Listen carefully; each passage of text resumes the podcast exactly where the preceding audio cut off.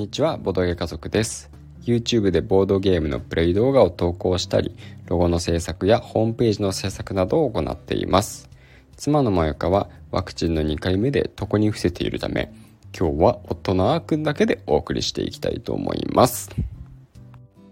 今日は一人なので、僕が昔やった懐かしのデジタルゲームの話でもしてみようかなと思います。僕が物心ついて最初にやったゲームで印象的なのは結構古いんですけどスーパーマリオブラザーズなんですよね。世代的には本当はもっと前なはずなんですけど本当にファミリーコンピューターの初代のやつででスーパーマリオブラザーズをやったんですよね。弟と一緒に。でも当時もう全然できなくて難しくってでステージが1の1からどこまであるのかな。だいぶ先まであるんですけど1の4が終わったら2の1とかに始まるんですけど多分1の4までいけることなんでほぼなくて1の1クリアできたら満足みたいな 最初の最初のチュートリアルで満足するぐらいな遊び方をしてましたね。でもまああ難しいなりにもでも楽しかったんで結構印象的な感じではありました。でそこからちょっと飛んで、えっと、ゲームボーイになるんですけど我が家あんまりあのゲーム買ってもらえなかったんで基本的にさっきのファミリーコンピューターにしろこのゲームボーイにしろ誰かからのもらい物になるんですけどゲームボーイで、えー、印象的に残ってる面白いのは2つあって1つがポケモンの金銀ですね、まあ、僕僕がやったのは金なんですけどさすがポケモンっていうだけでもうすごいハマりましたね。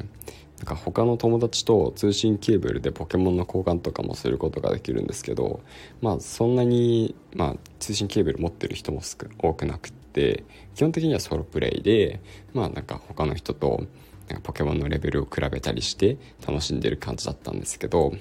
一回あの通信ケーブルでなんか強いポケモンをもらって楽しようと思ってレベル70ぐらいのホーボーを、えー、通信ケーブルで借りたんですよね。でその後なんかちょっとソフトがバグったと勘違いしてあのセーブデータを消したっていう 人の方ごとセーブデータを消したっていうねそんな事件なんかもありましたね。いやでも改めて考えるとボードゲームじゃないや ゲームボーイの時代にあれだけのクオリティを出せるポケモンってやっぱりすごいですよね。もう一つ印象に残っているゲームボーイカラーのソフトがコロコロカービィっていうやつなんですよね。なんか他のゲームと違ってゲームボーイカラーを水平にして振ったりするとあのカービィがジャンプして穴を通り抜けることができるんですよね。穴に落っこっちゃったらなんかあのマリオが穴に落ちると同じように一気失っちゃうみたいな感じでうまくなんか傾けて敵を避けたりとかジャンプしてステージを進んでいってボスと戦って倒すみたいな感じでステージをクリアしていくっていうのがあってそれが本当によくできていてすごい面白かった記憶があります。これももう弟と一緒にやり込みましたね。多分2週くらいはクリアしたんじゃないかな。でしかもこのゲームまあ全然やってないんですけど激ムズモードにすることができてゲームボーイカラー用に作られてるんであの後に発売されたゲームボーイアドバンス SP っていうのがあるじゃないですか。あれであの後ろからソフトを差し込むんですよね。なのでそれに差し込むとなんと操作がめちゃくちゃ難しくなるっていうどうでもいい余談があります。そこからまた時代は少し進んでゲームキューブが発売されるとまあやっぱり手に入れたのはしばらく後なんですけどゲームキューブはさすがに買ってもらいましたね。でスマブラをついに手に入れます。スマブラデラックスですね。最初の頃何使ってたかちょっと覚えてないんですけどなんかパワーとスピードを兼ね備えたキャラっていうその歌い文句に惹かれて途中キャプテンファルコンを使ったのは覚えてますね。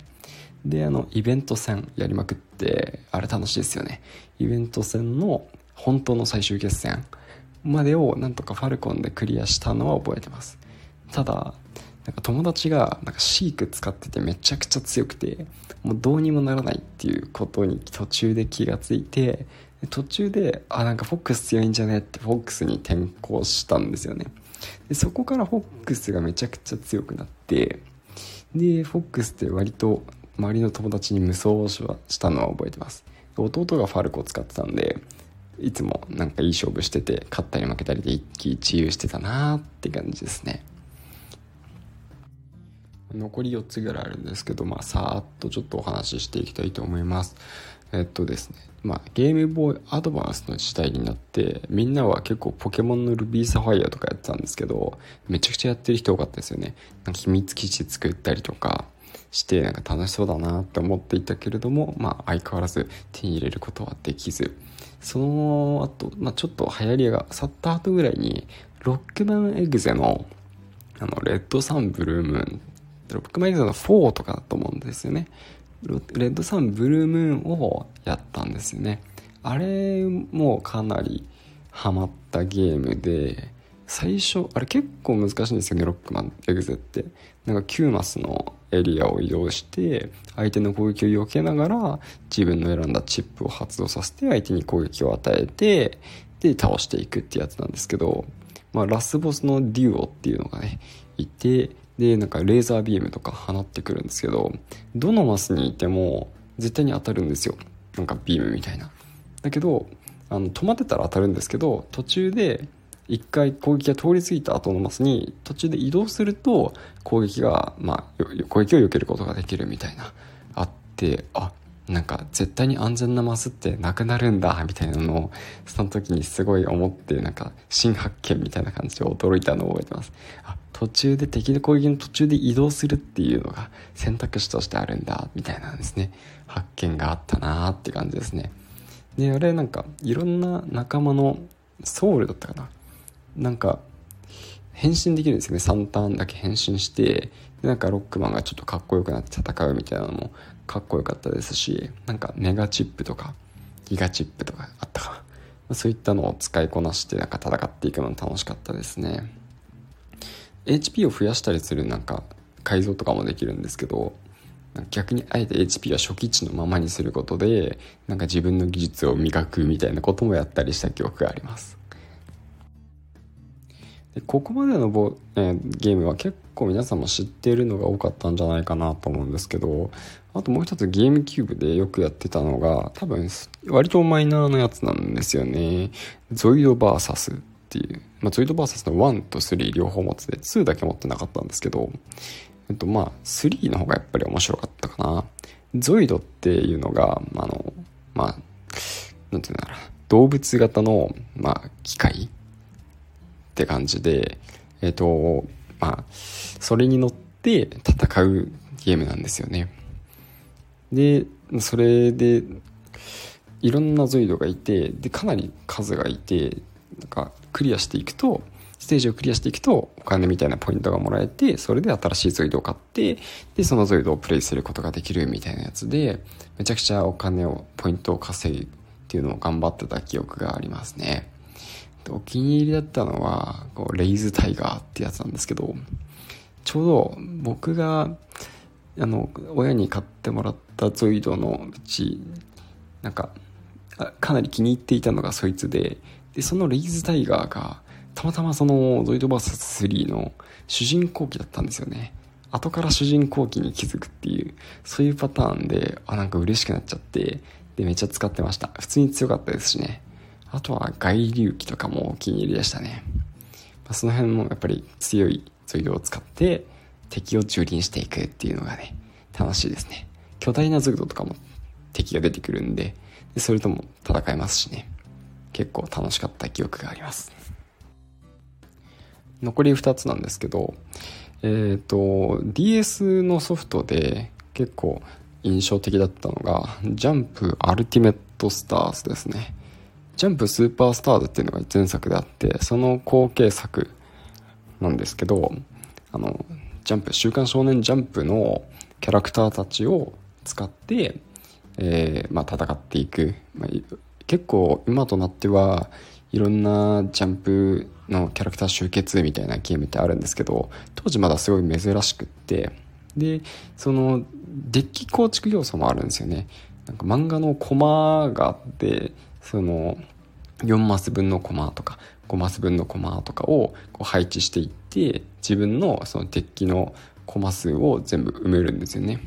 もちろん4マス分のコマよりも8マス分のコマの方がだいぶ強いみたいな感じなんで必殺技の能力とかは上がるけれどもその分キャラクター入れられる数が減っちゃうみたいな。デッキのキャパシティを使ってしまうみたいな感じでどんなキャラクターを入れようかみたいな。やっぱり強いの入れたいよねみたいな感じでデッキを考えるところから面白いし、まあ、やっぱり好きなキャラクターとか多かったんでそれで戦うのが楽しかったですね。本当になんか当時からよくできたゲームだなって思っていて。でなんか何に挑戦してたかな。結構友達と戦うのも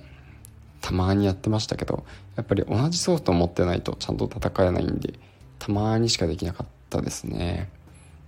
好きなキャラクターを使って、まあ、なんかもうめちゃくちゃ強いキャラクターはいたんですけどそれは逆に強すぎてなんか嫌だったんで好きなキャラクターで頑張って勝つみたいなのが好きだったなーっていう感じです。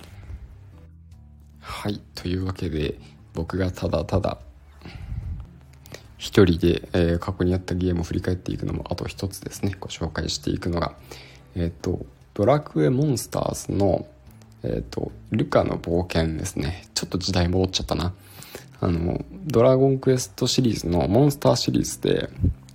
モンスターをゲットしてでそれをあの配合配合って当時何のことか全く分かんなかったんですけど、まあ、くっつけて子供を産ませてで強くしていくっていう面白いゲームで強いモンスターを作るのが楽しかった記憶があります。っていう感じで